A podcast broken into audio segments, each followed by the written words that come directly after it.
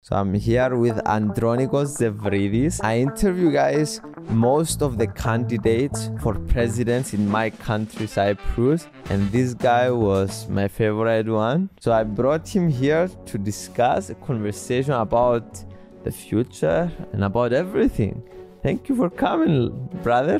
Fidias, thank you for inviting me. It's been an honor. I actually did enjoy you interviewing me. It was quite... different, unusual, and fun.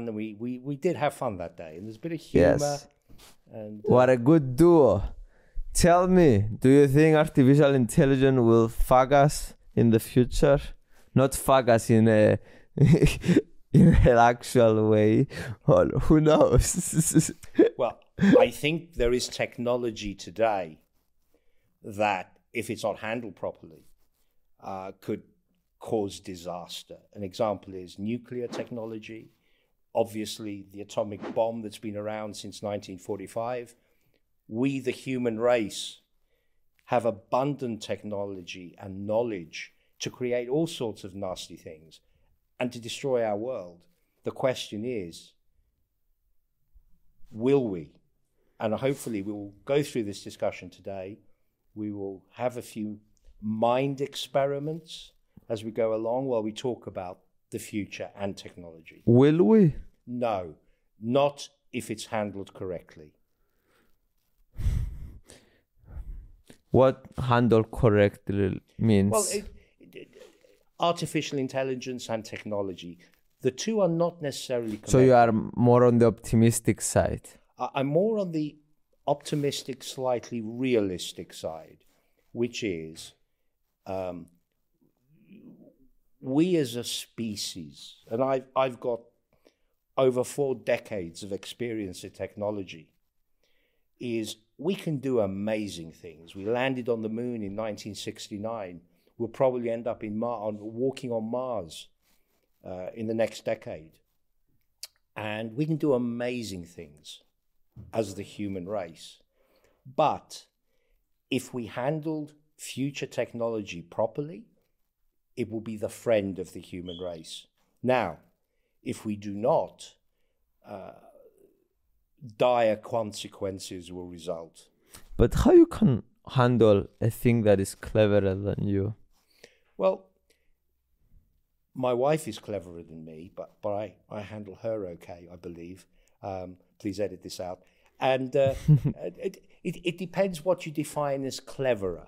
There's a whole difference between something being clever, something being intelligent, connected to that, dark forces or energies or intelligences, whether technological or otherwise, potentially can cause harm. But I would give you an example. In some ways, my laptop and my smartphone is more intelligent than I am. It can number crunch. I can talk to my smartphone and say, ask it a question. It will find the answer very quickly. It doesn't mean it's a danger.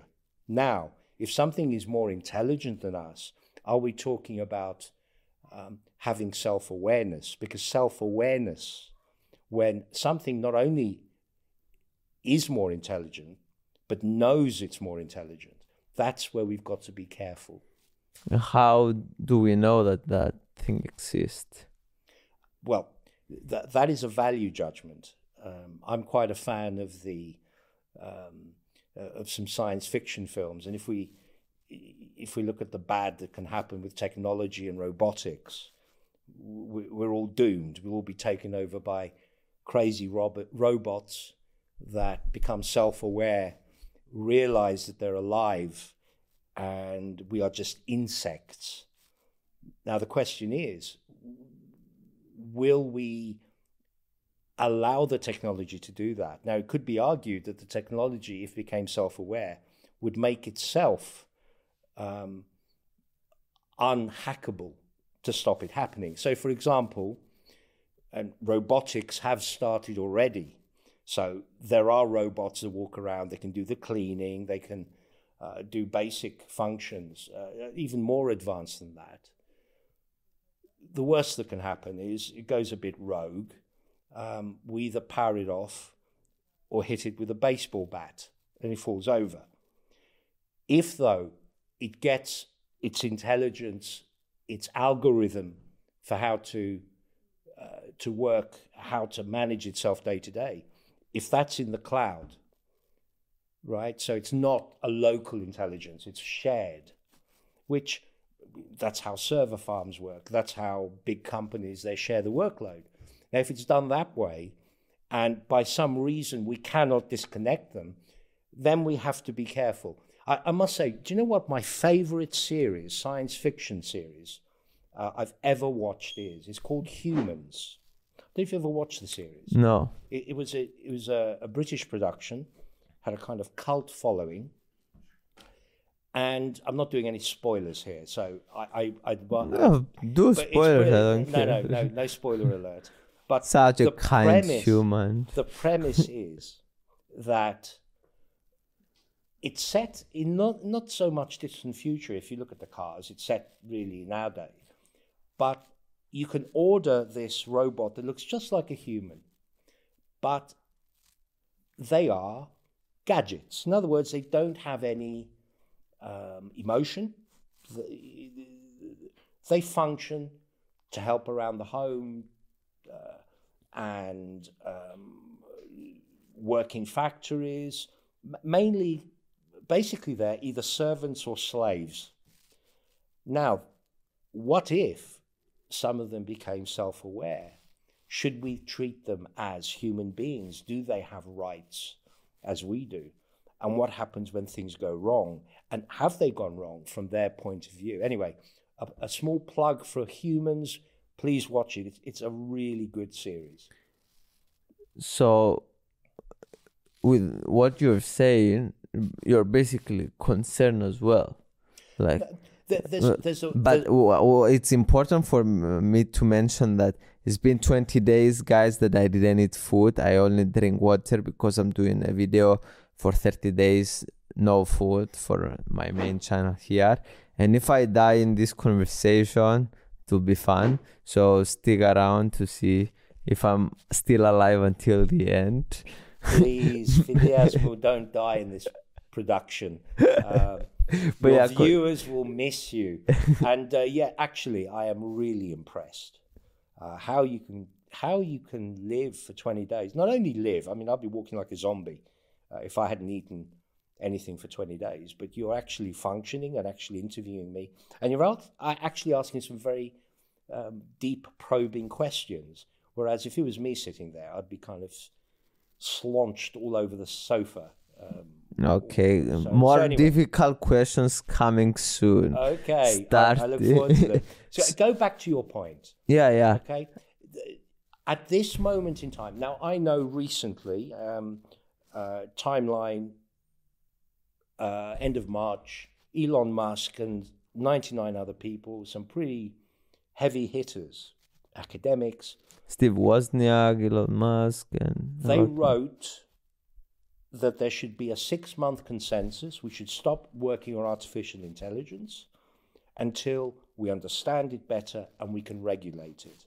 Now, I'm not against that at all. I think it's a little overkill to say, let's stop everything we're doing in all our universities. But there are some concerns rather than dangers. I'll give you an example. ChatGPT was launched in November. It is said it is the future of AI, which can, put in really simple terms, what it acts as is an interface. It's a way that you can have your own PA, your own secretary to do things for you. So, for example, my smartphone is great. I speak to Siri, I ask questions, it answers those questions. But I'd rather something writes a letter to a customer of mine without making dire mistakes that could cause me professional embarrassment. And that's what it can do. It can do a lot of stuff. Where it's being misused or could be misused is somebody who's studying at school, it could be high school, it could be university for exams, could have whole essays written. Why is it a misuse? Excuse me? Why you think it's a misuse? Well, I think it's cheating. Now,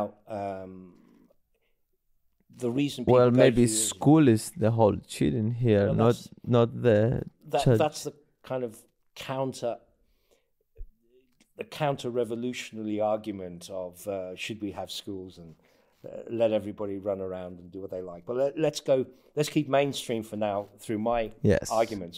Yes. But the reason people go to university is either to learn a subject. So if you want to be a doctor, you can't teach yourself.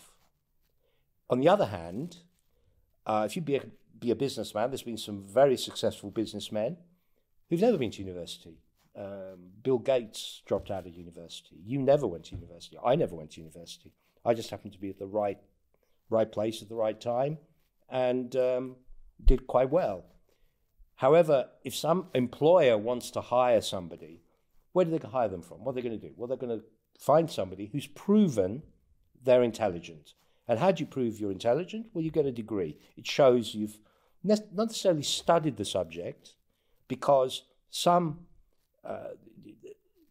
it's an example. ChatGPT at the moment is not after whiz kid IT specialists. They want experts in the English language.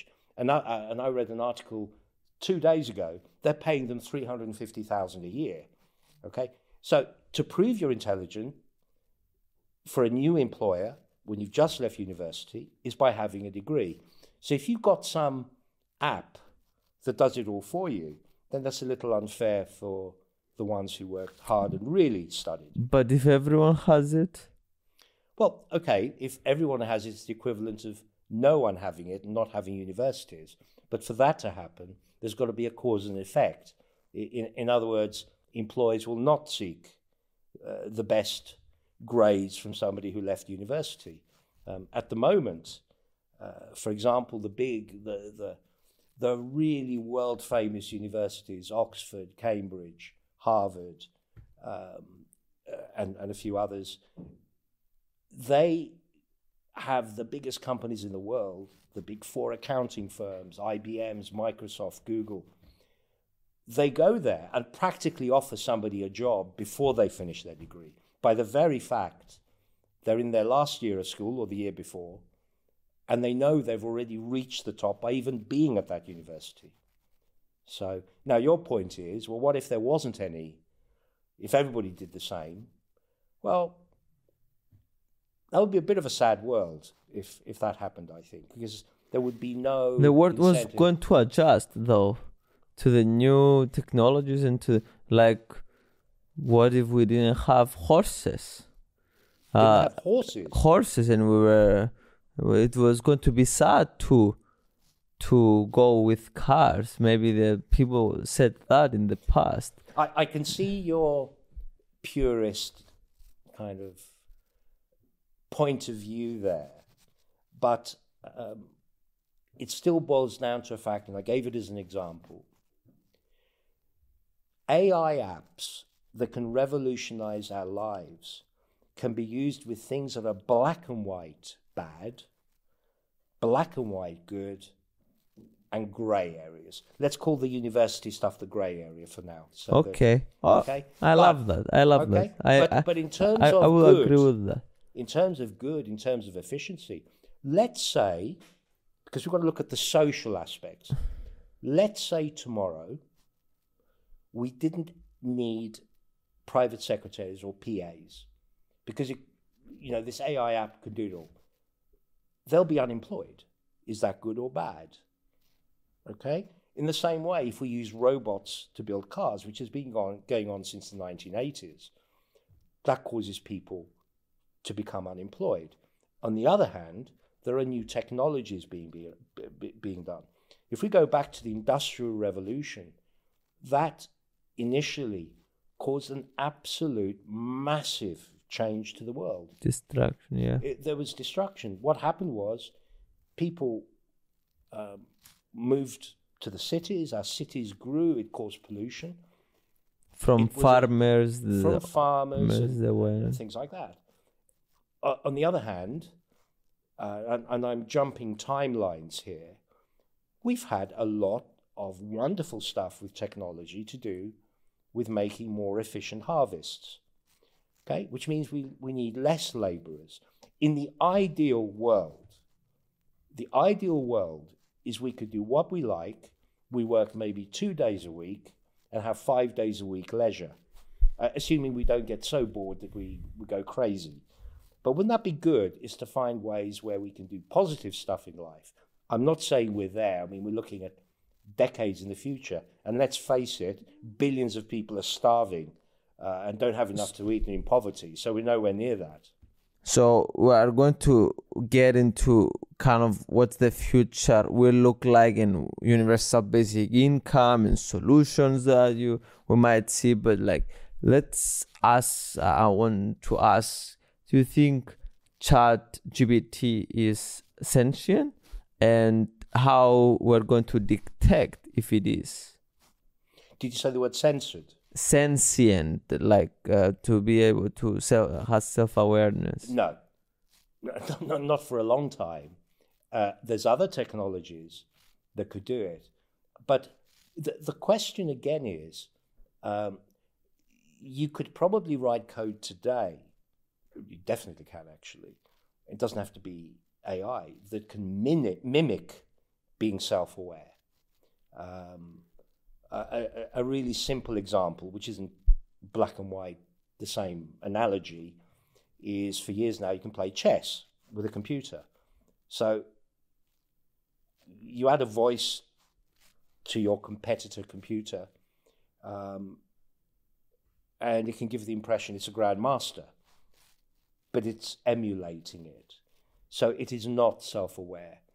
But can we talk about... Go ahead. But how do you know that I'm self-aware? Well, I can't. That's an interesting paradox.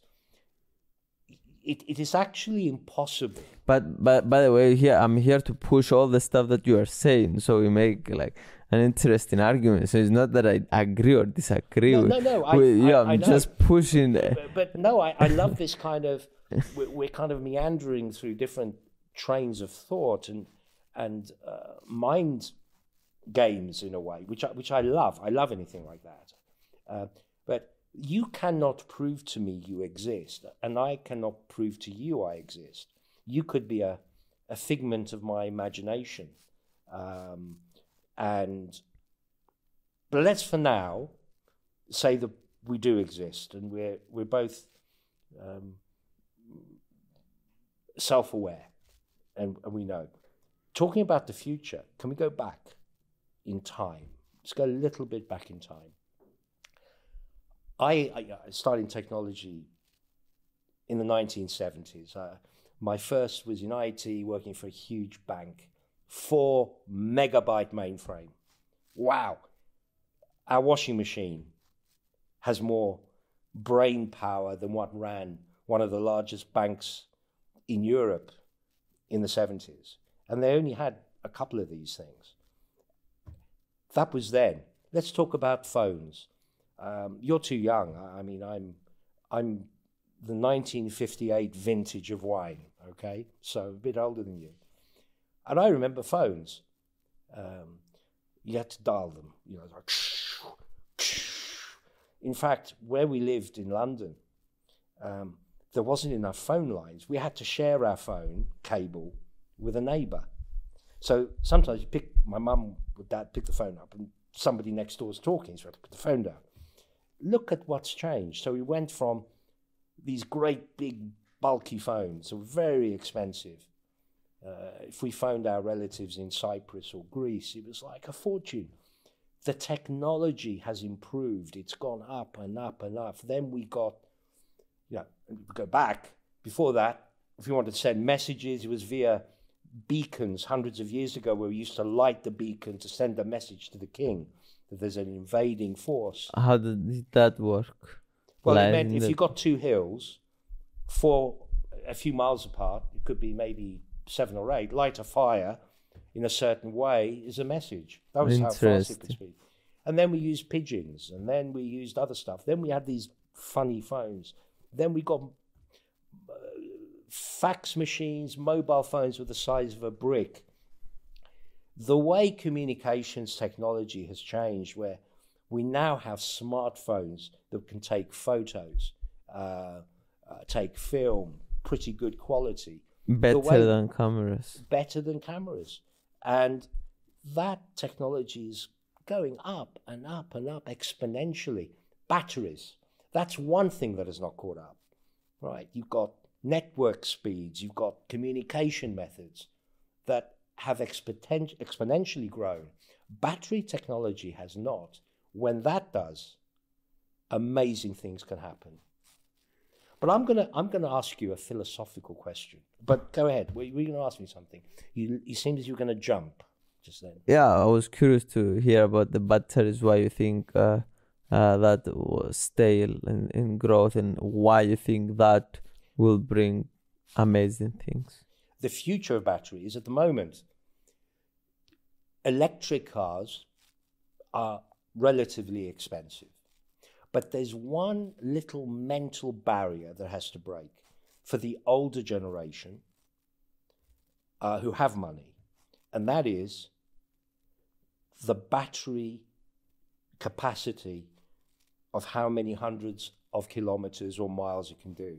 And they think a real psychological barrier is when one charge can do at least 1,000 kilometers. Which means your average person probably only needs to charge it once a month. And the second part of it is, ideally, you just plug it in to your garage rather than having this great kind of special adapter. So I think that will make it. But the question why batteries haven't gone as quick is a little bit of a little suspicion in my mind that perhaps some inventions have happened in the past, but major oil companies don't want it to happen, because if we... Oil. Gas, energy, petrol stations. I don't know. I'm not alleging any impropriety. I'm just saying there is a chance. That's interesting. An example, I lived in California about a few years before that. They had these GM electric cars where you couldn't buy them, you could lease them. No, I heard Elon Musk talking about those. Oh, did he? Did he say? No, I was around then, it was a few years later, I think. And suddenly they... Took them back. They took them back. And why? Everyone was protesting because they actually liked them. I remember the Sinclair C5. It was a genius in the UK designed, and the idea was this little kind of electric thing in the early 80s. And he's a pioneer, this guy. The idea is you could go a few miles, kilometers, to the railway station without using public transport or getting in a vehicle, and it was electric. And I bought one, actually. I never used it. I bought it as a collector. The only trouble is they kept breaking down, which defeated the object. But I think Elon Musk is probably going to get even more wealthy as battery technology improves. So we've jumped to little subjects here. We've gone telecommunications, batteries. You were talking about the future AI, and sense, and how you think we left in how the future looks with AIs and humans together. Yeah, no, I'm half glass full, subject to being careful, But the question is, where will it end up? What's going to happen in 10 years, 20 years, 1,000 years, 1,000,000 years? I have some theories, but... Wow, you really got me excited now. 1,000,000 years, 1,000 years. Let's talk about them. Shall we talk about that? Yeah. Okay. How about a mind experiment which combines philosophy, religious belief to a degree, well, but I don't want to discuss religion. Let's not go there. Here's a question. Imagine you are a PhD student in a million years' time, assuming we haven't blown ourselves up and done stupid things and, excuse me, global warming, you know, hasn't destroyed human beings. So it's a million years in the future. PhD student, and you are authorized because your university has agreed you can do it. And by the way, you didn't cheat. You did not use ChatGPT version 3000.1 to cheat. But you have the technology to terraform a nearby planet. Terraform meaning? Make it habitable using unlimited energy and other stuff which may or may not be around, and create life on that planet. Would you, let's assume that life is intelligent. Would you, assuming you're allowed to under the ethics of the time, would you make them self-aware, or would they be robots? Would you want them to have a good quality of life? Would you let them know you exist? Okay? Would you want to be worshipped? What an interesting thought experiment. It's a thought experiment. And if you answer those questions, and I'm not, these are rhetorical questions, it's for our viewers here, and I love talking to you guys. It's a thought experiment which brings to mind about what people believe, which touches religion, touches God. And please, I don't want to be accused of kind of suddenly spouting religious stuff. But all I'm saying is, if we as human beings, in the future, our technology allowed us to create life within ethical parameters. Number one, the first one is, would we be allowed to? Would it be ethically correct? And the second is, would we interfere with them? So let's imagine, let's continue this sort of experiment. Again, it's a million years in the future, you're there, and we'll call them the Fidias race, because they're yours. They don't know it's you, because you created them. What if they start doing bad things? What if they start doing genocide? Would you interfere, or would you not? And why wouldn't you interfere? And I would say the only reason I wouldn't interfere if I created those as part of some future experiment is to give them the chance to learn their own way with free will. Free will means you can do almost anything you like. There's, but I'd have a backup plan. In other words, to be fair to the ones who've been treated pretty badly, I'd make sure they could live again. That's how I would do it. So, well, we're talking the realms of divinity, and the interesting thing is how far will we go as a species, assuming we do not destroy ourselves with stupid nuclear weapons and stuff like that. How far could we go? Will we reach for the stars? Will we harness unlimited energy, which at the moment we're making progress with solar panels? You know, in 10 years, there may be a solar panel that's the size of a laptop that can power a house. You know, that'll be great. But there is one danger if we get unlimited energy. Do you know what that is? And it will be a temporary problem. What will happen is it could create war. What happens if tomorrow somebody found nuclear fusion that enabled, cold fusion, that enabled we don't need oil and gas anymore? What will happen to Russia? We don't need their oil. We don't need their gas. What's going to happen to the Middle East? Temporarily, there would be mayhem. We've got to control that. But one day I think we will. And we will be able to tap the resources of our star, the sun. And if we get unlimited energy, we can do all sorts of things. It means there'll never be water shortages. because we could just use desalination plants for water. We could terraform the Sahara. We could grow food. We could do all sorts of stuff.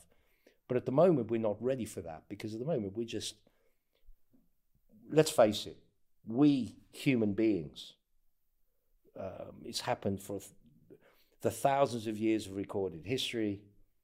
We are like children arguing over trivia, over specks of dust, toys. Well, what are the two fundamental things we teach our kids? I have 4 children, 2 grandchildren. With my wife, we have 6 and 4 in between. The 4th one is on its way, by the way. But what do we teach them? You're going to be a dad? Granddad. Ah, granddad. No, I'm really, I've got 4 of my own. My wife has 2. What do we teach our kids? And what will you teach yours? The first fundamental rule is share our toys and be nice to one another. If we could get those two fundamental things right as human beings, we would have the right to go to other, to terraform other planets, other stars. That's my theory of everything. If we go back to the original question you had, I think if handled correctly, AI, new technology, can do amazing stuff. I really loved the thought experiment that you said, and just out of curiosity, I'll try to follow what I was going to do if I created a planet. Love to. I was probably never going to interfere with them. So probably most humans were going to be like that, or take that choice, or maybe not, but it shows that we might be like that from other aliens or other civilizations. So we might be created exactly how you described, that we are going to create other planets. I mean, there's an interesting other hypothesis which is connected to that, which, as you said, I love thinking deeply. I love philosophy. And this is a connection between philosophy, religion, science, which I love learning about. And we both share a common goal. We love being inquisitive. We love learning. And that's where I learned from you, actually. I learned the sort of person you are when we first met. You're inquisitive. You ask those probing questions. And sometimes it's to ask the probing questions to ourselves. Because if we look, and I'm not having a discussion on, aliens or this. Have you heard of the Drake's equation? I heard about it, but I don't remember. Okay, Drake's equation was a formula that worked out the probability of there being alien life. Okay. I can't remember all the parameters, but here's some of the basic ones, right? How many planets are there? Of which, how many are in the Goldilocks zone? In other words, not too far to their star that they're freezing cold, not too close that they're burning all day, right? They're molten rock. Of those, how many could have water? How many... civilizations have possibly not blown themselves up? How many never actually evolved, if that's the word? But there's one thing missing in the Drake equation, which has only come to the fore in the last couple of decades. And that is the possibility that, let's forget extraterrestrial aliens from this galaxy or our universe. What if there are multiple universes? What if there are infinite universes? And if there are multiple and infinite universes, I think there is a probability, going into a slight angle to our thought experiment, that you will blow the probability of Drake's equation out of the water. What's the probability of the Drake's equation that aliens exist? That there is a good chance they exist, right? Now, There's other factors, such as, do they possess technology? Do we know the exact probability? No, because it was based, I think Drake's equation first came out in the late 70s, could be late 60s, I can't remember. It'll be on Wikipedia. A lot more planets have been found since. Nearly every star has planets. Interesting, yeah. Right? And we multiply that just for our galaxy. But what hasn't been figured? Explain a bit more deeply about the multiverse theory. Explain. Firstly, I'm not a physicist, but I love reading about it. And I'm one of these people that likes sort of digesting little bits of information. But let me... There is a theory that there are multiple universes, potentially infinite. And there is something called superstring theory. Now, we live in a universe where there are 4 dimensions, right? So, for example, the bottle you're drinking from is 3 dimensions. The 4th dimension is time. Under superstring theory, the idea is, the potential is there, it can't be proven, that there are either 10 or 11 dimensions. So there's a few dimensions which is believed to exist, potentially, in theory. And the theory is, which I found fascinating, is one of these dimensions, some of this we can't see, well, none of the others we can see. We can't actually see time, we only see the effect. Is they go through every single particle in the universe, one of these.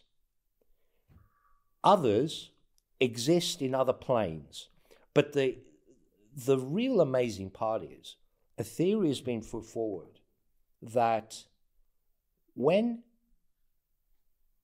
these, they're called brains or membranes, see them as however far you go in our universe, there is a point where if that, let's call it the outer sphere, if that's the word, touches a certain other universe, if there is a multi-universe existence, it creates another Big Bang and creates another universe. So it's one of these things. Now, if you add all these things together, and I don't want us to get lost in this mind experiment, is if there are beings, and if we're talking, if we're talking, excuse me, infinite universes, I am saying there is an infinite chance there are beings there. One of which I would say there is an infinite chance there is what we call God. And if there are infinite universes, there is a parallel universe somewhere in infinity where exactly everything that has happened to us has happened up until this second. The only difference is, so in other words, it's me speaking to Fidias, where we are today, except one thing will change in this particular aspect, that I have just scratched my head. But in the other parallel universe, I did not. So isn't infinite an incredible thing? Because if there are infinite universes or multi-universes, there could be beings that have found technology beyond our dreams. And where these universes, all multi-universes exist, so we're not talking about space and time here. The space and time is within our universe as we know it. The universe we know of, and there are still certain things that we still haven't understood, such as it's in a dark database. It's like, where is all this? No, there's 4 forces of nature that we know of. So, for example, gravity is a weak force. If gravity was not weak, it means we couldn't jump up and down. And we'd just be blobs in the ground, we'd just be squashed. So gravity is weak, and there's other strong forces. What holds an atom together is strong. Otherwise, that microphone would not be a lump. It would just, well, just explode. It wouldn't exist. It would be just, you know, like gravy. It just wouldn't, even the gravy wouldn't exist. So there are various forces in our universe. It is said there could be other universes where space-time is totally different to ours. Totally different. In one of these, it could be gravity is really strong, which means there was never really a big bang. There's just one big lump right in the middle of it. Others, just different to us. Now, I'm putting forward a theory based on all the theories I've read, because I'm combining sort of philosophy to this. And, you know, again, viewers, I'm just putting it out there. I'm not saying I am the sage of Cyprus with the answers. Is if anywhere in those other universes, or even in ours, there could be what I call ultra-terrestrial beings. In other words, it's not a case of SETI, you know, the search for extraterrestrial intelligence. They've been looking for signals for decades, who are looking for the physical signals. I mean, it could be in other dimensions in our universe, there are beings or intelligences that are living 1/1,000,000,000th of a millimeter away from us. They could be watching us. It would also explain a lot of the religious dimensions. Yeah. They could be. We don't know. It could be around us. It could be. And when you die, there is millions of things. But we don't know. I mean, what happens when you die goes to the question of if benevolent Fidias created a planet full of intelligent, self-aware beings, which he wouldn't interfere with, he'd probably still have a backup. I mean, for goodness sake, I mean, I've met your dog, and you love your dog. Is it yours or your brother's? No, I don't love my dog, and it's not mine. Oh, okay. Well, there is a dog that reminded me of mine when I was a kid. That was really cute, little spaniel. If we could, we'd especially, well, I like dogs and cats. We'd probably take a backup of it so we could resurrect it. But wouldn't a benevolent... Interesting. Yeah. Yeah. So... backup is an interesting word. Maybe we need to take backup of your brain, of something of you, so we can take back up of my brain. Well, I think I'd be very honoured. Maybe they can clone me in future if they want to be entertained. Yeah, entertained, or with philosophical, science, possible religious viewpoints. And I've already done the politics. I ran for president, so that's easy compared to this stuff. So just going back on, we are going to discuss about that later, about your experience. You ran for president for a country, so that's a lot of interestingness and growth in the whole thing. So I'm curious to learn, what did you learn from the experience? Sure. But continue with the death. And this, death, because we kind of touched upon death, like what happens when we die or something. So that's kind of an interesting question.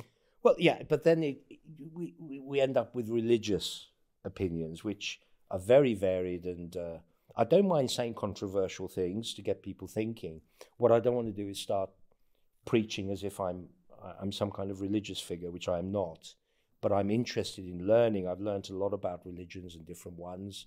And one thing, I just believe a benevolent creator, whether it's, without blaspheming, it's Fidias, the creator in 1,000,000 years, who did his PhD thesis and created a planet full of beings, he would take a backup, wouldn't he?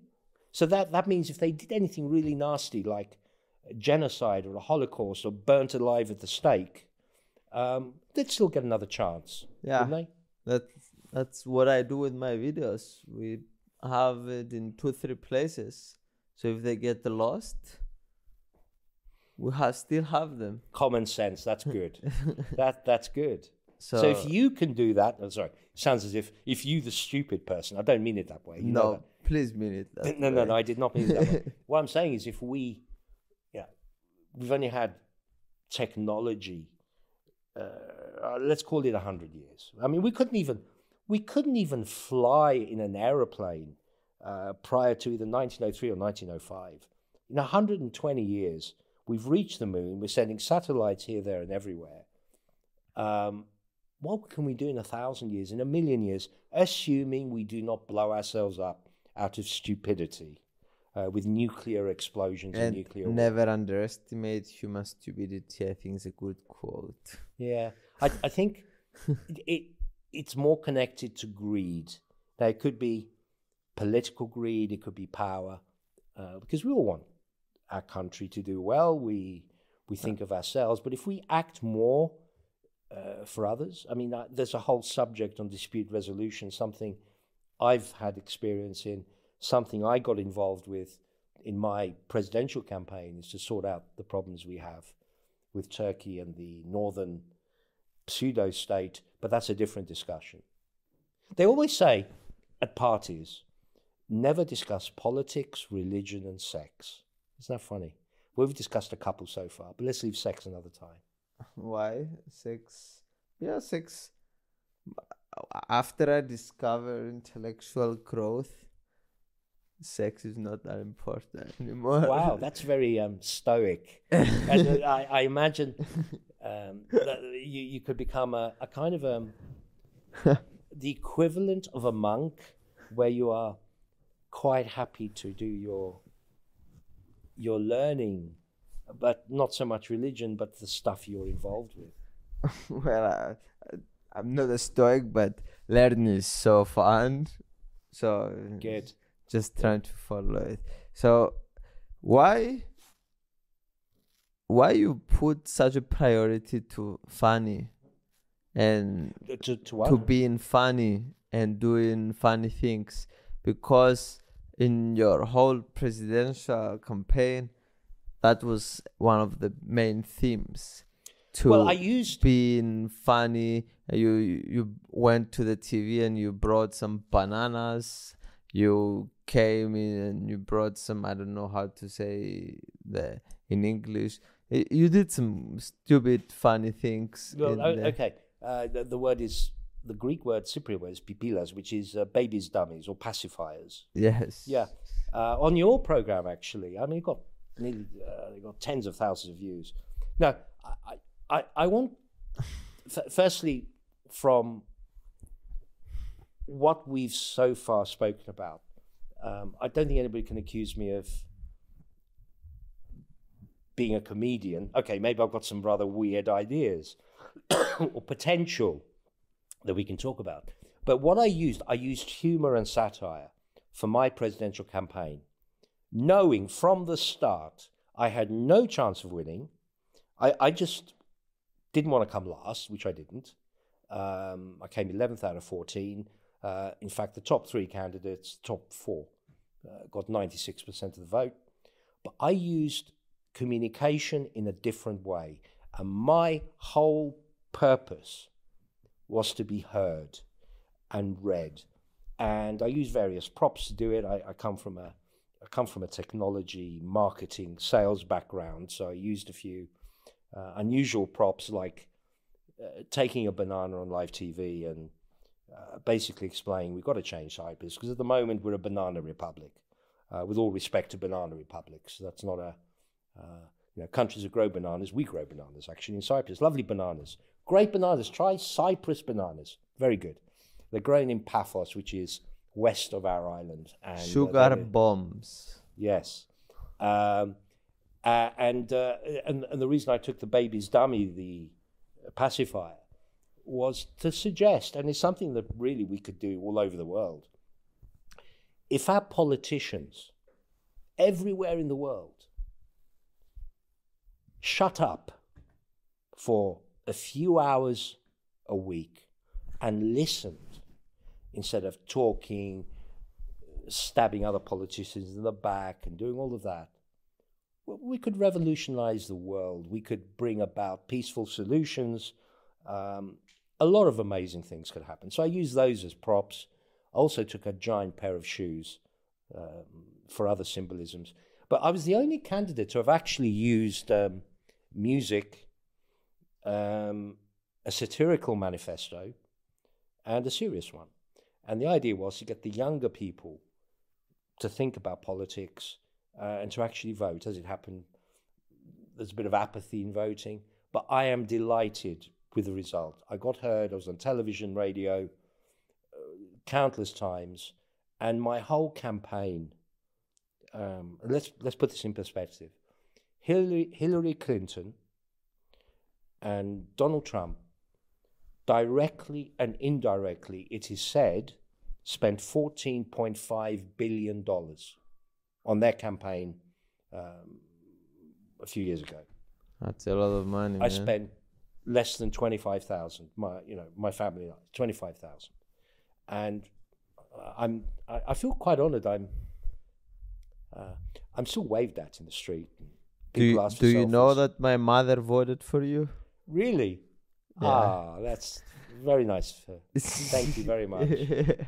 She watched our interview and she was like, I will vote for these guys. No, I do appreciate the support, and I'm not embarrassed, I'm not ashamed. And it's of the kind of interesting.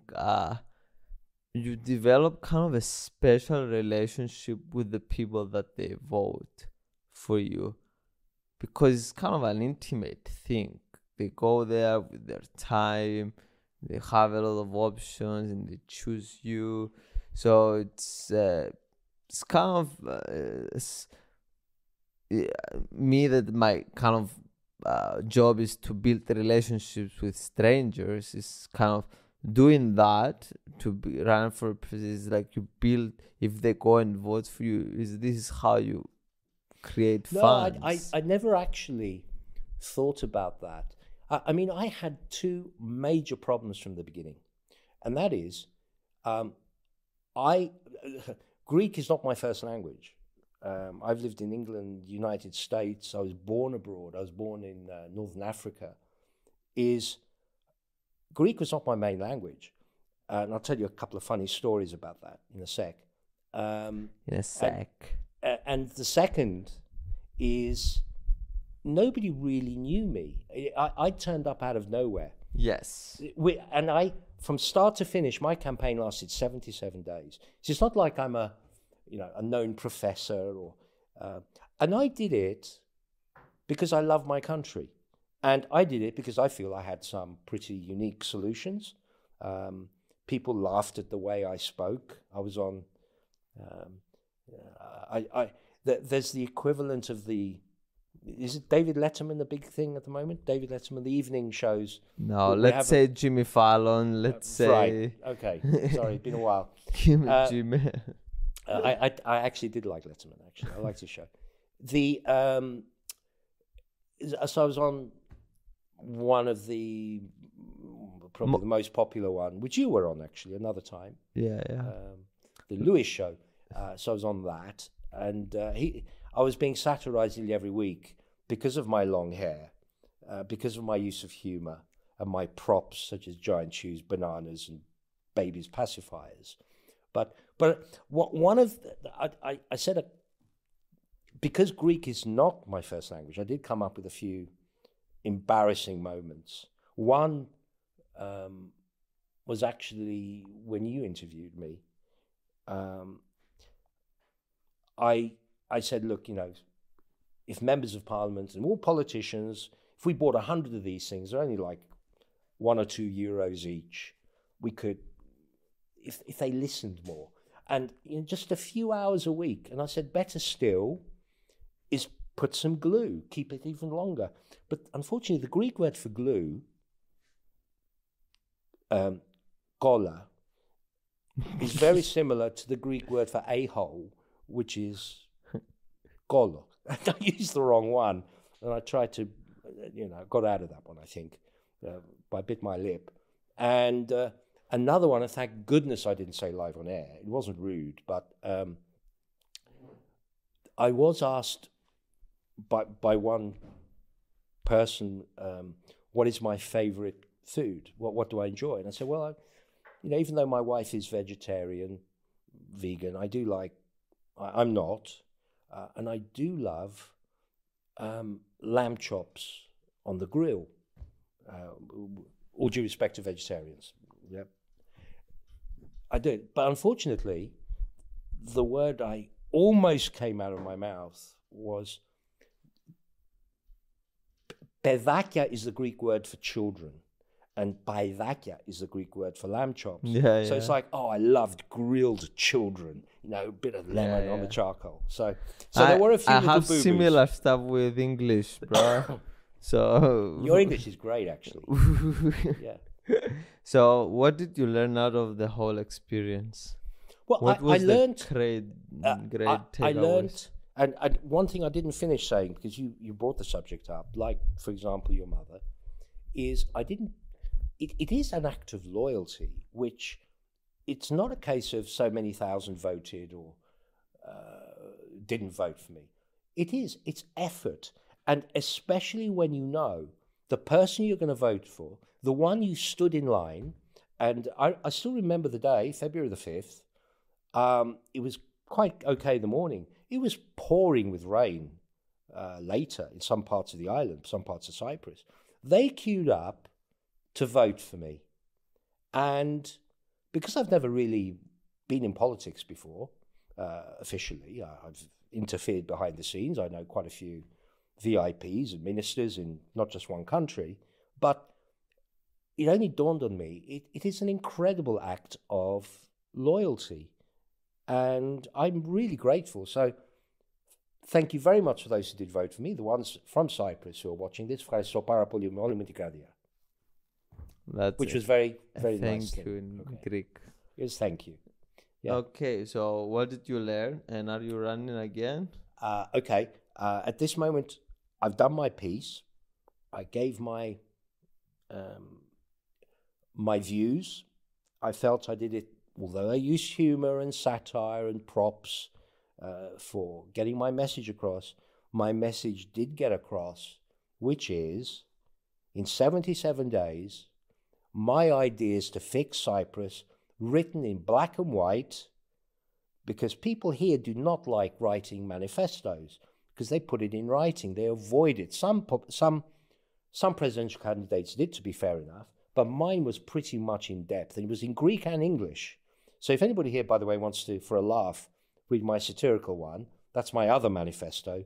It runs to around 40 pages, and it puts forward a concept of, if you were king of Cyprus, or queen, with unlimited power as a dictator, but a benevolent one, how would you run the country? Which is what we have. Anyways, I wouldn't quite agree with that, but some people believe that is the case. I actually quite like, I'm not saying whether I voted him or not in the second round, but I think the current president should, if it all goes well, it should go well. But Prokomenos, he's a good guy. I was actually invited to I visited the presidential complex 2 weeks after he was voted in, which was a real honor, and I met his chief of staff for 45 minutes. We spoke confidentially. I'm not going to breach that confidence. But I think it was helpful and useful. And it's good when a president hears. I jumped subject. Sorry, you mentioned something. Well, what did I learn? Am I going to go for election again?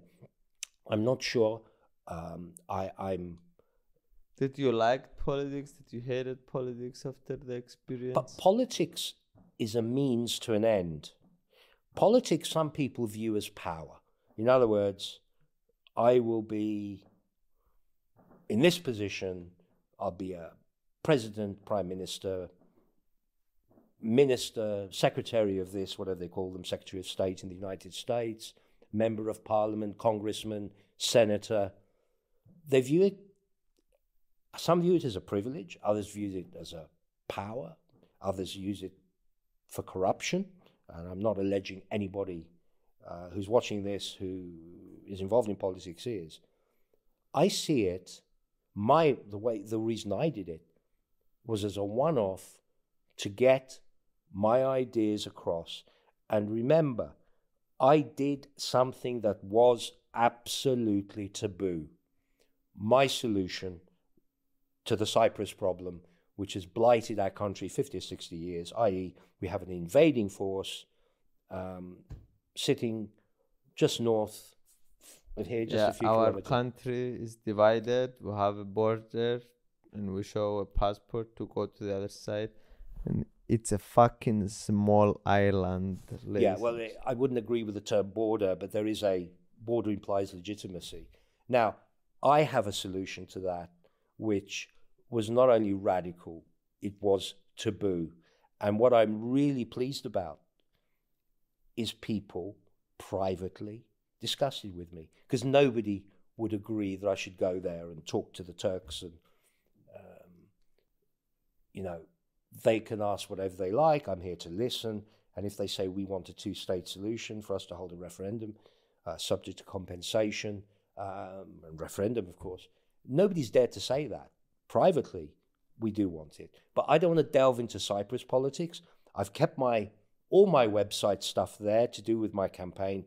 You know, for those from abroad who aren't interested in Cyprus politics, read my satirical one. You'll find it funny. It's in English. We're going to put it in the link in the description. Yes, Andronicos.cy. So, okay, interesting. I'm curious to hear your thoughts on one topic that I'm thinking about.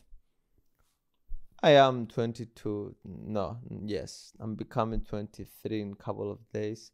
And I'm thinking, as one possible option in my whatever life and career in the future, to maybe run for a president of Cyprus.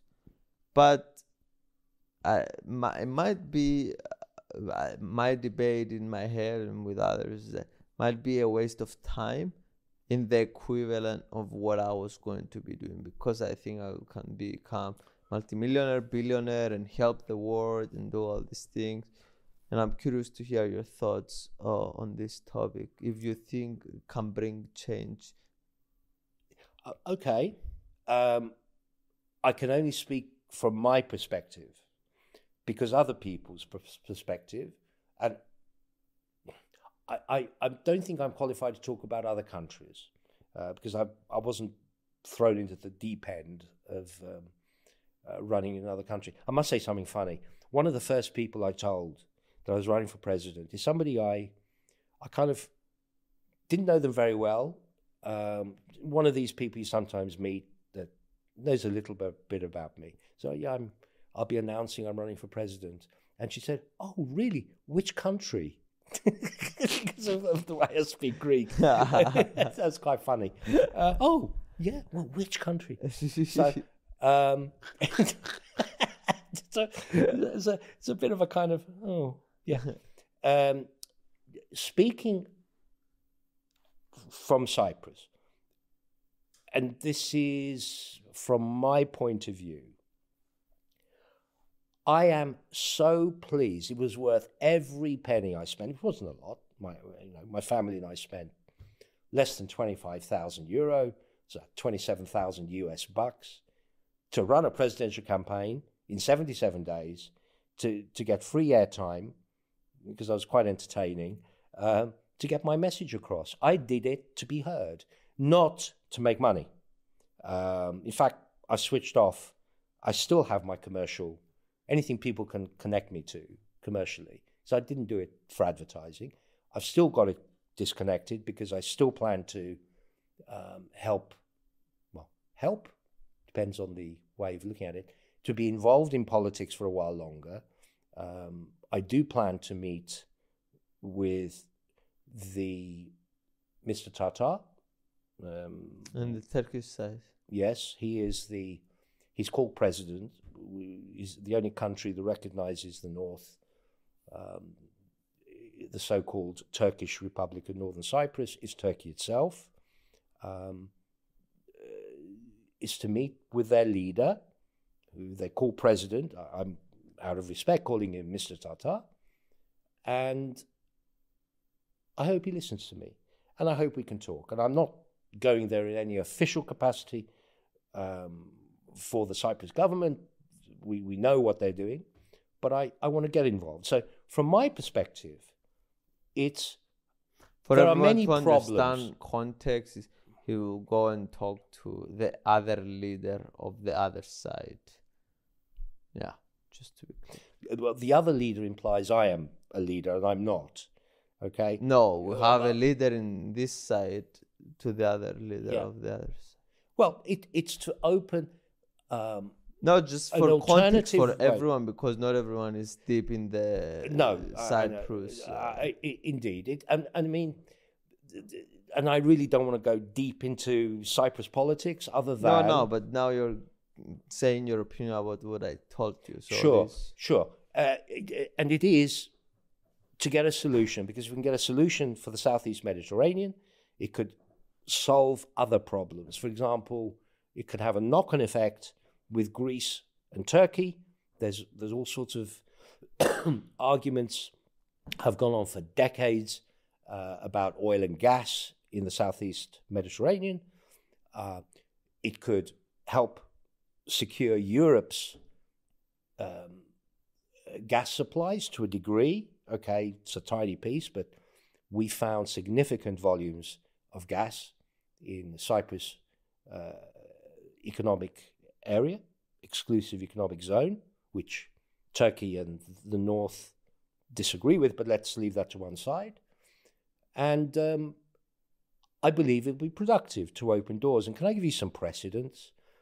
Some of the best, the peace deals have been triggered previously. There's been a precedent, is although Palestinian-Israeli problem is still ongoing, the agreement reached 20 or so, 30 years ago, was because of third parties getting involved behind the scenes. It's kind of a catalyst. It helped people get together. And it's called the Camp David Accord. Businessmen have been involved in solving problems. I'm not saying to make money in disputes. And I am qualified in alternative dispute resolution. I'm a trained mediator, which I did many years ago to help me with my sales and marketing rather than to actually practice it. So I hope I can be a benefit. Should we talk about something more fun? But you didn't answer my question. I'm sorry, I thought I did. Which is, if you run for president. Yeah, do you think it will be helpful? Do you think you can make a change? Because this is a dilemma that I can maybe do better things with my time. But it depends what you want to achieve in your life.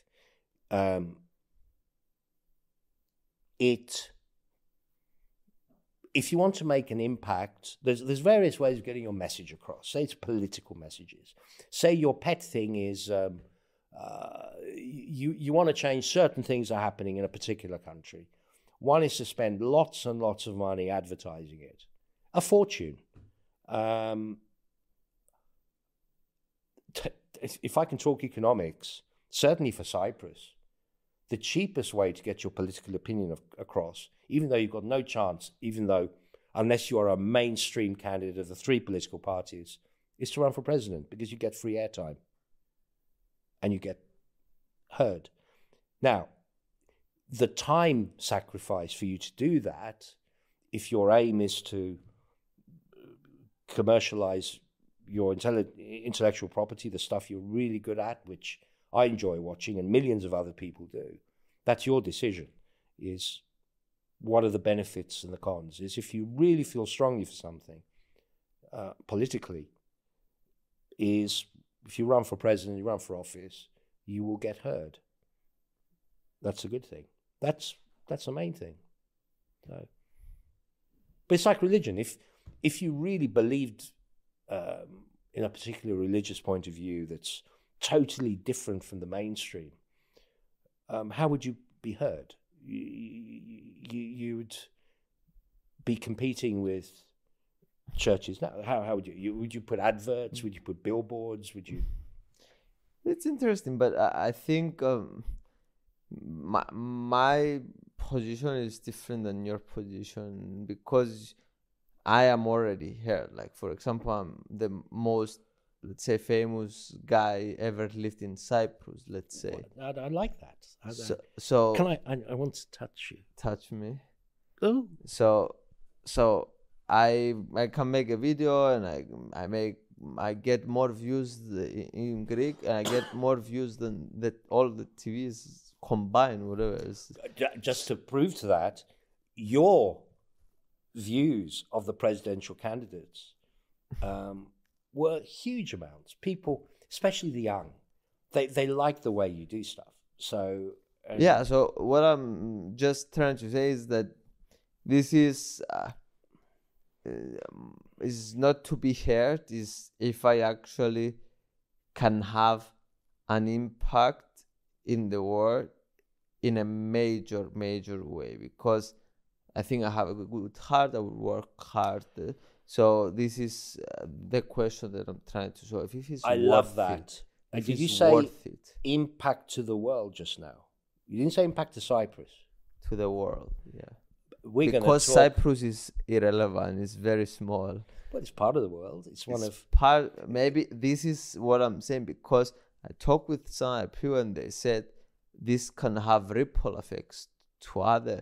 You're going to be whatever, the first YouTuber that became president, or you're going, and this will be kind of inspire or ripple effects to other things, or if you achieve to solve the Turkish problem or whatever it is.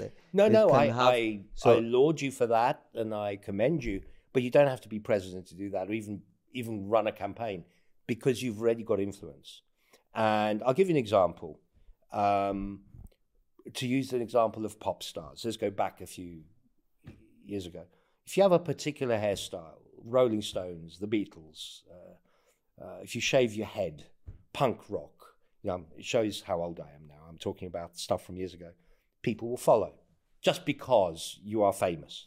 Now, if you use that energy, and by all means to get rich, and I'm not giving you advice as if you're my son. I'm just putting out there for you to make your own decision and reach your own destiny. If while you're getting more famous and getting more income coming in and getting is to create influence for good things. Now, it could be global warming, it could be to save the whales, it could be whatever. But you know something that I want to talk to you again and again about, if you want to use your fame and influence, especially as it grows, is there are a finite number of disputes in the world. And I wrote a song about that. What disputes means? Disputes between nations. In other words, at any given moment in time, there are disputes that are listed between countries. I'll give you some really simple ones we all know about. North Korea and South Korea. Okay. The Palestinian problem.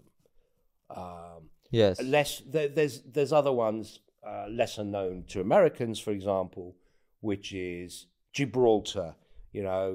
Spanish say it's theirs, Britain says it's theirs. Interesting. What I'm saying is, do you know something? There is a place the CIA have, which lists them all. Isn't that great? There's a place, okay, through American eyes, through the American federal government's eyes, it's brilliant.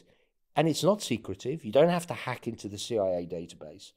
But it lists every single dispute in the world between countries. Wouldn't it be great? And I'd love to be influenced on that. I'd love to help you, if you can help me. Wouldn't it be great to create a catalyst of solutions? The United Nations, of course, will lead the way, is to use influence. So that can you imagine if 10% of those problems could be resolved every year? Every year, 10%. Some of them are relatively minor. I'm not saying North and South Korea. I'm not saying Russia, Ukraine will be resolved. But if we could resolve 10% of them every year for the next 10 years, our world would be transformed. And if our world is transformed, if it means it's safer for people, do you know what will happen? We don't have to spend $2.5 trillion US dollars a year on armaments. It disgusts me. It makes me want to cry. $2.5 trillion a year. If we could halve that in a few years, hey, let's be on the safe side. Let's not say half. Let's not say 1.25. Let's say $1 trillion. If we could use $1 trillion a year, we could eliminate extreme poverty off the face of the earth. Now, wouldn't it be? It will be an honor and a privilege if you, a fellow Cypriot, use your influence to do that, and I'll help you. Pretty dramatic that, wasn't it? But I meant every single word because it disgusts me that we spend $2.5 trillion US dollars a year, and it doesn't disgust me that we have all these disputes going on in the world, because that's a fact of life. It's a shame, but the amount we spend on armaments when we could sort out extreme poverty, which, and you know something, it's not just me being philanthropic and isn't it good that we don't have hungry people, and it will create trade for the wealthy countries. If you've got people in Africa and the Indian subcontinent who are not in extreme poverty, what are they going to do? They're going to buy goods and services from Europe, from North America, from the G20 countries, which India is part of, but let's leave it for now. Yeah, so, which makes everyone more rich. Everyone will get more rich by making people rich. And how are we going to do that? To have money, we need the capital. I'm a bit skeptical about these things, always, because sometimes the obvious solution is not the real solution.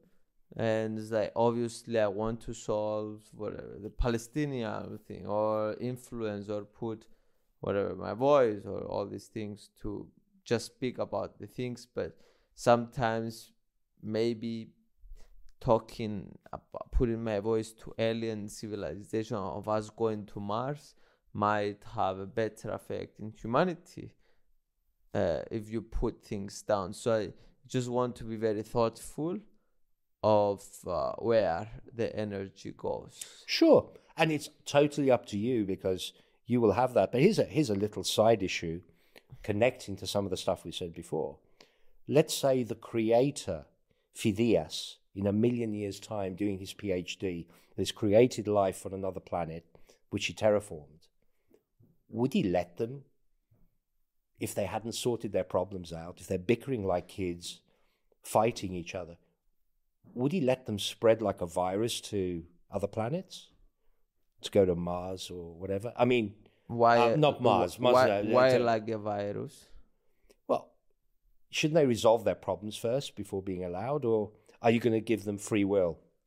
Well, but I'm not sure if spread into other planets might kind of going to other planets. I think kind of unites humanity in a way. Well, I hope so.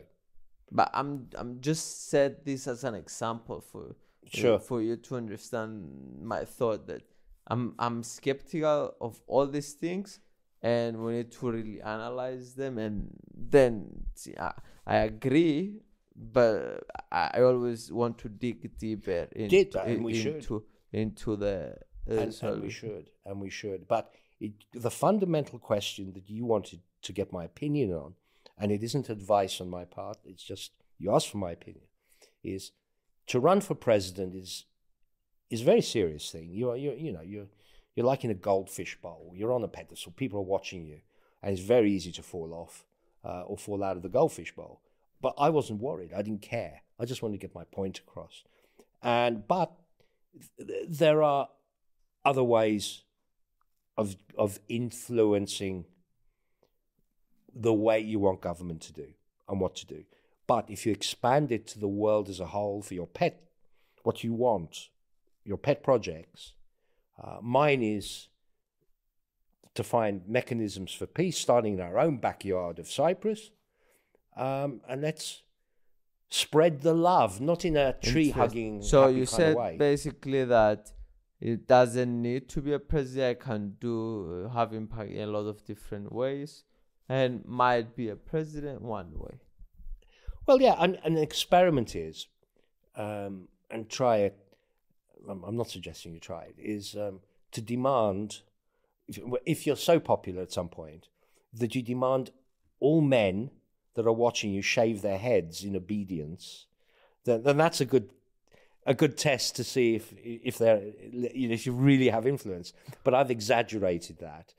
The real thing is and a lot of YouTube people do this, and social media stars, is they influence what people buy, which is a common marketing method, and it's not. I don't have a problem with that. But then, if we actually had one roadmap to try and find peaceful solutions between countries, it would be great if that could be coordinated in some way. Do you think we should remove countries from the world and just be one human race? Remove, you're not talking about nuking them. You're talking about politically. Should we be one? No, I'm against that. At this moment, no.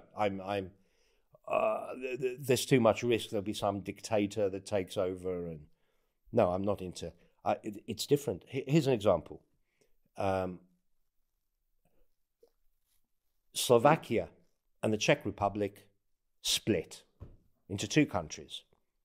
They're still friends, okay? England and France, Britain and France, never will become one country, but they do trade with each other.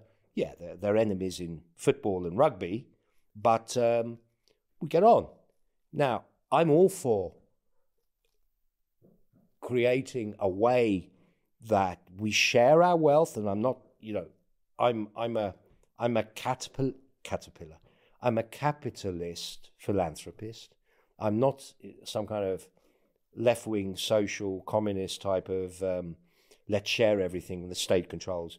I am totally against having one government to control the world. If that ever happened, there's too much room for nasty things and control, and especially with technology, all sorts of nasty things.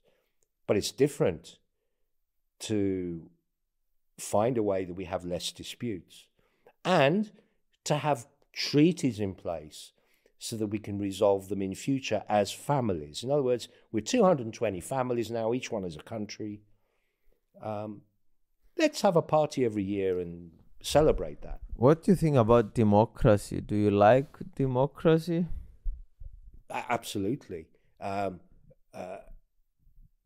There is no political system I can think of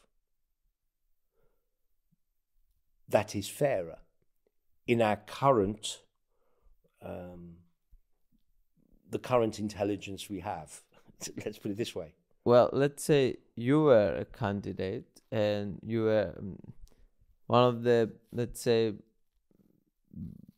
not going to say the better or whatever, but you are one of the good ones, and your votes were not equal to your worth, let's say.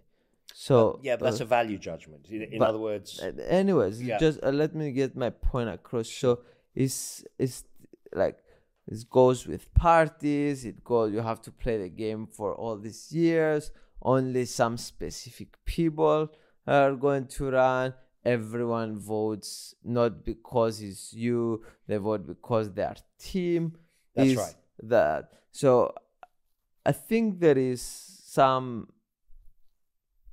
not coolness in the system. Okay. I will slightly do another thought experiment to try and answer your question, which is if I, Andronicus, had some secret powers to either rig the result or force people to obey me. In other words, if I became president using all sorts of nasty tricks, would I think that would be good? No, I wouldn't do that, even if I'm talking absolutely hypothetical, because, I would not do a coup.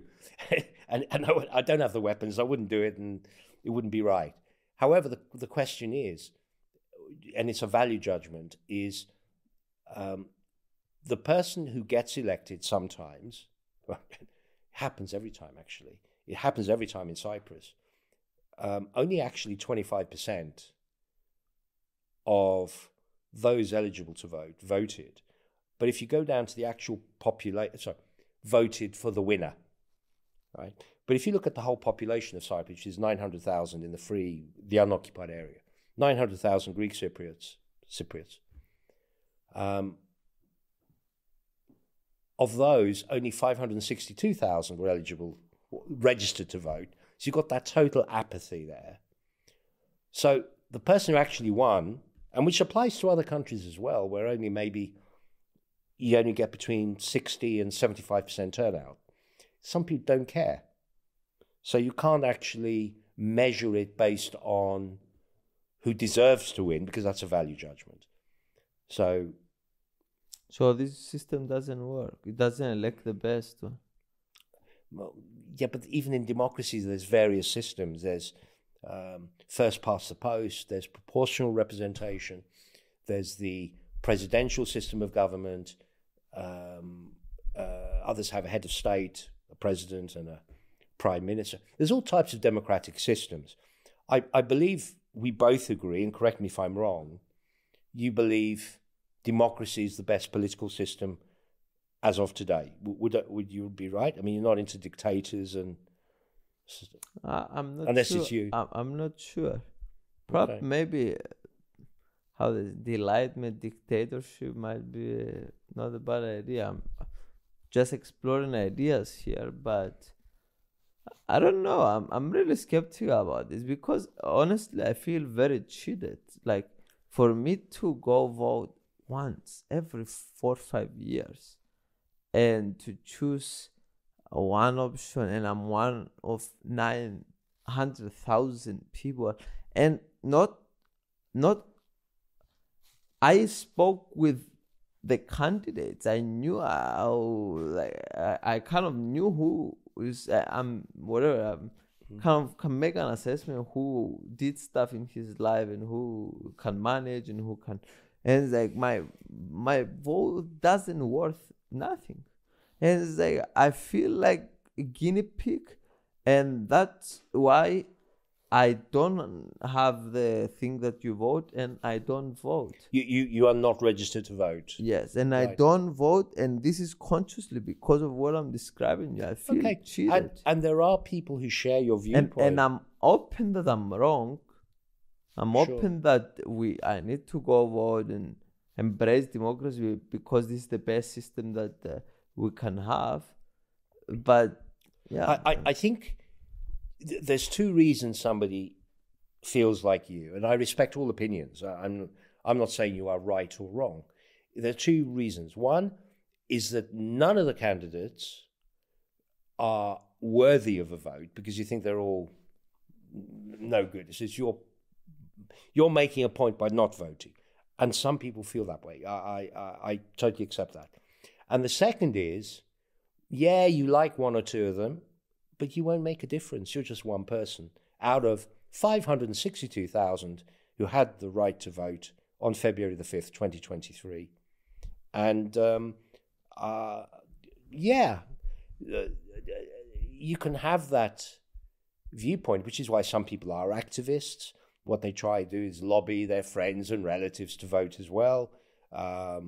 Others don't care, and I think all viewpoints are okay. But me, it's not that I don't care. It's like I went and interviewed the people. I came from United States to come here. Just I didn't make any money. I lost like $30,000 just to come and do that thing. It's not that I don't care. It's just because I feel cheated in the system. So I really care. I want to show to everyone who is who and do my part, but I don't know. Okay, here's a thought experiment, but it's not for me to do. It's maybe your viewers will do it. If you have some kind of mechanism of idea sharing, is Comment section. Oh, Arthur said comedy section. If you're dealing with politics, it is comedy. Is, okay, who can design the ideal political system that is fair? trial and error in the future. Well, remember, in recorded history, if we go back to recorded history, every type of political system's been tried so far, and but we have different stuff here, because I might accept your point of view, but now we're living in a completely different world with information instantly in our hand. Like before, like 50 years, it was only one TV channel. It's like we're not living all in the cities, all mugged together. So it's a completely different world now, and how you manage this world. I think we've evolved our political way of dealing with things. I mean, for goodness sake, women weren't allowed to vote in many countries. That was probably better, because we didn't thought that we had power. We knew we didn't. Who did? We didn't thought that we had power with our vote. We knew we didn't, because I think it's an illusion that you have power with our vote. No, I said women. Women weren't allowed. Women. Okay. I was going to say, you're about to lose half your listeners. No. You think it's a good idea? Women shouldn't vote. No. Okay, I'm glad we got that misunderstanding sorted out. No, I'm saying, so we evolved. Before that, only people who were landowners could vote. And before that, I mean, some countries, only if you were white, you could vote. And I'm going back in time. So we've evolved. The new debate is, which I believe is changed in one or two countries, is you can vote when you're 16. In another, it's 17. Here, it's 18. Do we make it younger? Should we have a children's parliament and allow 10-year-olds to vote? I mean, that's something else. So you're the man who comes up with these radical thoughts sometimes. Like, when we last spoke, it's like, should we put robots in the schools to do the teaching? And should we do this? And the question is there a better way of being governed? Because it's a real responsibility to be a government, actually. And hey, I'm all ears. All ears in different ideas and But viewpoints. You think this is probably good enough for now? That does the job. What, the Cyprus way of doing things? No, what I mean is the democracy. Democracy. I feel it is the fairest system. The only... It would be unfair, unless somebody can think of a very, very fair algorithm, is if they can't be hacked, is if some votes have more power than others. So it's not one man, one woman, one vote. It's based on algorithm. Now, what would that algorithm be? Who would get more of a vote? Who would get less of a vote? And is that fair? I'm not saying it is right. I'm saying, why can't people think about alternatives without it necessarily causing offense? I believe I'm open. Interesting. What's the meaning of life? What's that famous movie? Number 42 is supposed to be the answer. But what's the meaning in your life, and how do you go and move life every day, and like, what's your motivation and why you do things? Okay, I can speak from my experience of what is the meaning of life. Of course, I want you to talk from your experience, not my experience. Haha, I made a joke, ladies and gentlemen. What is the meaning of life? In your life. Meaning of life in my life is, I've already reached a meaning of life in some ways. I've got, between my wife and I, we have 6 lovely children, 3 grandchildren, 1 on the way. I think I mentioned that earlier. And that is a real honor and a privilege. Wonderful kids. My son is severely disabled. He's got mental and physical issues. He's nearly 46.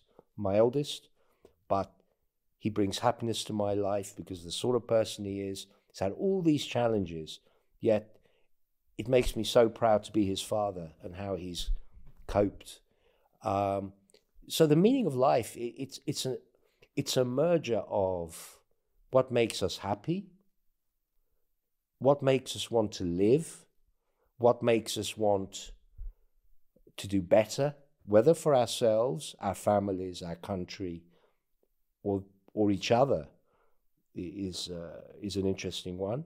I've had the honor and privilege of volunteering for 12 years. And I did share that with you. It's called Cyprus Samaritans. It's a non-profit philanthropic organization. It's totally secular, even though the word Samaritans implies Christianity. And it was basically a helpline for emotionally distressed people here in Cyprus. And some suicidal. And I had the honor of taking calls, seeing people face to face over 12 years, part-time. And I had the honor of being the patron of the charity for around a year and a half. And then I Patron, you mean run? No. Patron is like a figurehead. It's not used very much in Cyprus or Greece. It's used quite a lot in UK and America. It's like a figurehead. I don't know why they chose me because I'm not that famous. But so I stepped down when I did my presidential campaign. So I got pleasure from trying to help people, not by answering their questions. If somebody's emotionally distressed, it was not for me or ever for me, whether I was a volunteer or not, to give them advice. It's to ask the questions to get them to find their own solutions and their own destiny. And that was an honor. So, yeah, that contributed to my meaning of life. And, we can enjoy life. We go through, you really enjoy what you do. I can tell that. You are tired. I don't know if you enjoy doing your fast at the moment, but speaking... In a way. Yeah, but do you know the one good thing about being hungry and being thirsty?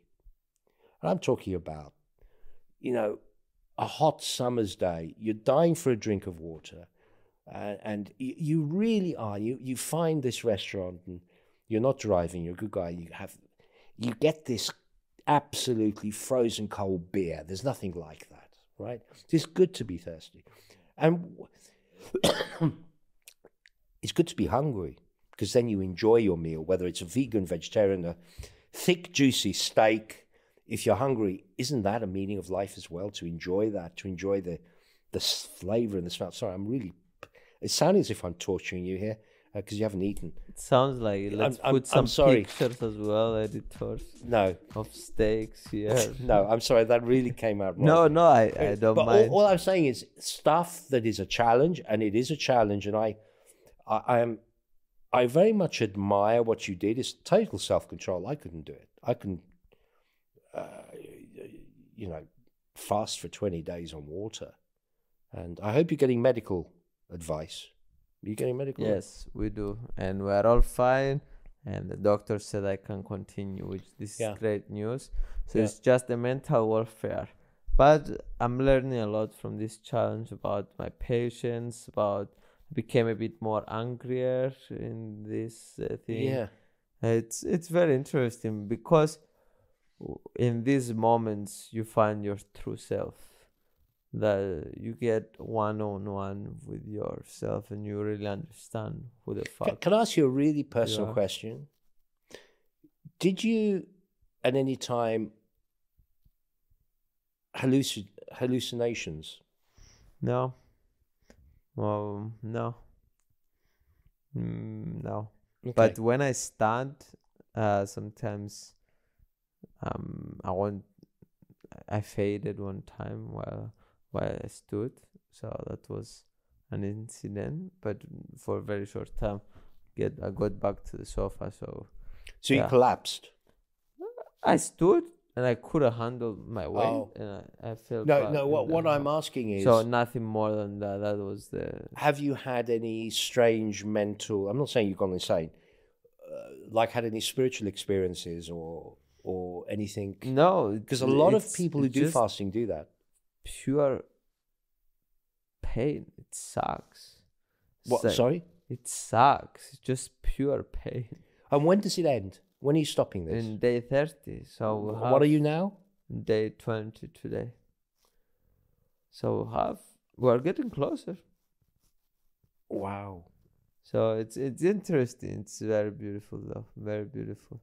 And yeah, what you discover as well, like now after I finish this, everything will look like heaven, bro. For like 1 week, food will be so beautiful. Like, I'm very excited, and it's like starving yourself or doing something hard for a long period of time, and then you're getting it. You get very excited, and ups and downs and all this stuff in life. So I can see your point. The meaning, as long as you don't injure yourself, and yes. I'm talking as if I'm your uncle, or yes, I don't mean to, but so before. The last question. You met my family today, kind of some of the members. What did you learn about me meeting my family? I absolutely love them. I never met them before. Your father is a village priest, and your mother is adorable. They're both lovely people, and we were because sharing. Because she voted for you. Sorry. Because she voted for you. Now you're saying. Well, no, I'm saying it because I spent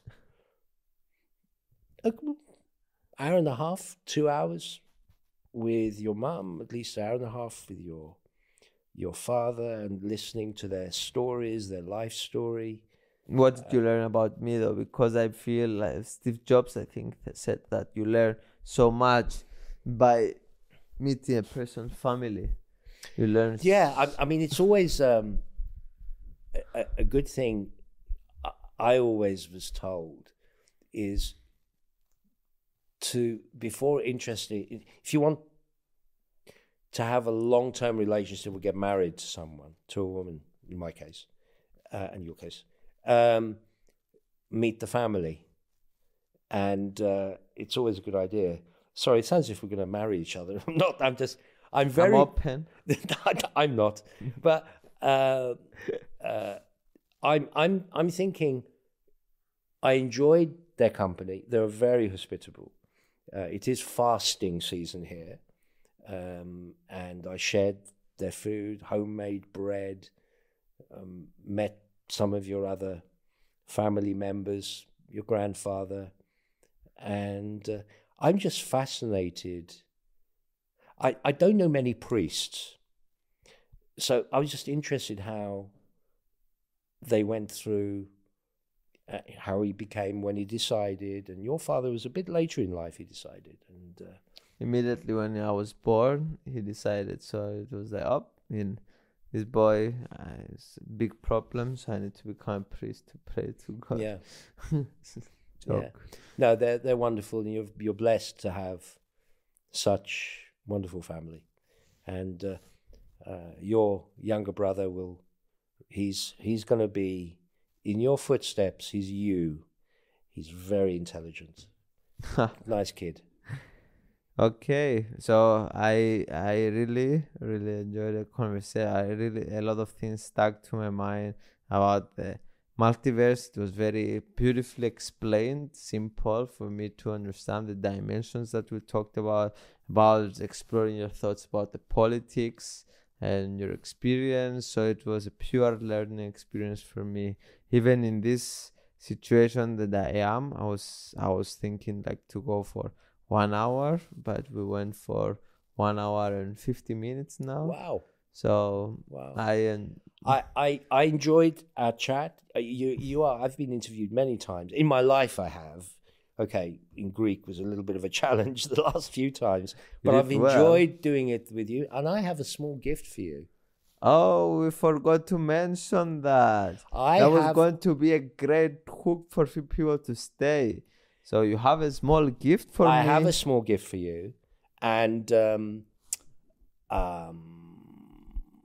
it's very unusual. Okay? Like the previous one. What did I give you? Oh, I gave you a baby's dummy. Yes. And I remember you were holding it like this because it had my saliva on it, you know. Yes, and my body fluid. Immediately after. I'm sorry now, I kept your press. Okay, I've got to...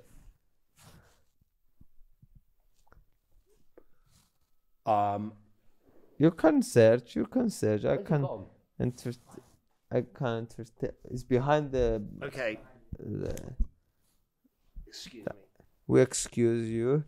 And yes, ladies and gentlemen, I just wanted to say I love you, and it's a real pleasure that we share this excitement for learning, and I'm happy that you're still until the end watching this stuff. This is my passion in life, and I will not stop until we grow the podcast. Okay, first. Alrighty, you need to hold the mic. And you need to do it with the other hand. Thank you. Yes. Okay. My gift to my friend, Fidias, who's interviewed me for 1 hour, 50 minutes, is unusual. Okay? Firstly, apologies, the back split. It's all, you know, it's all peace. Oh, I like shit. It. The bag's nice. Sorry, it's split in my car. But there's something inside that's unusual. And there's a reason for it, okay? It will protect you forever, whenever you handle it. There is a dog here, guys. It's but it's more than a dog. Let's now, yeah, see. You've got to change it. It looks a bit girly, the actual thing. But if you unzip it... There is a zip inside. I'll explain what that is. But you put that down. I'll explain what that is in a minute, okay? Okay. Okay, well, firstly, that's my little award to you. What does it say? Says winner. It's winner. You are a winner. And there's a whistle. Yes, it is a whistle. This will protect you for two reasons. Yes. Okay. Firstly, if you walk around with something like that, they'll think you're crazy, so nobody's gonna attack you. But if they do, take that whistle and blow. That's the backup, because you know. I deal with contingencies and backup. But there's another thing, okay, and the last little thing, which I want you to have. We talked about the future, future technology, cloning, yeah? Look what's in that bag, the little bag. I don't know if you can see it. Can you see what it is? Oh, this is... Fuck off. What? Is this your nail? It's a toenail. I've given you my nail. Please... Pass it through your generations, and in 100 years, if for any reason they want to see me again, okay, recreate me. This is and in 1,000,000 years, if that could survive, maybe put me on that planet that you will terraform and this is put the intelligent strangest life. Thing ever. He gave me his foot nail, ladies and gentlemen, and we ended like that. I love you. Thank you for being here. Filemu. Bye-bye. Thank you. Hugs. Love. Bye-bye. Bye-bye.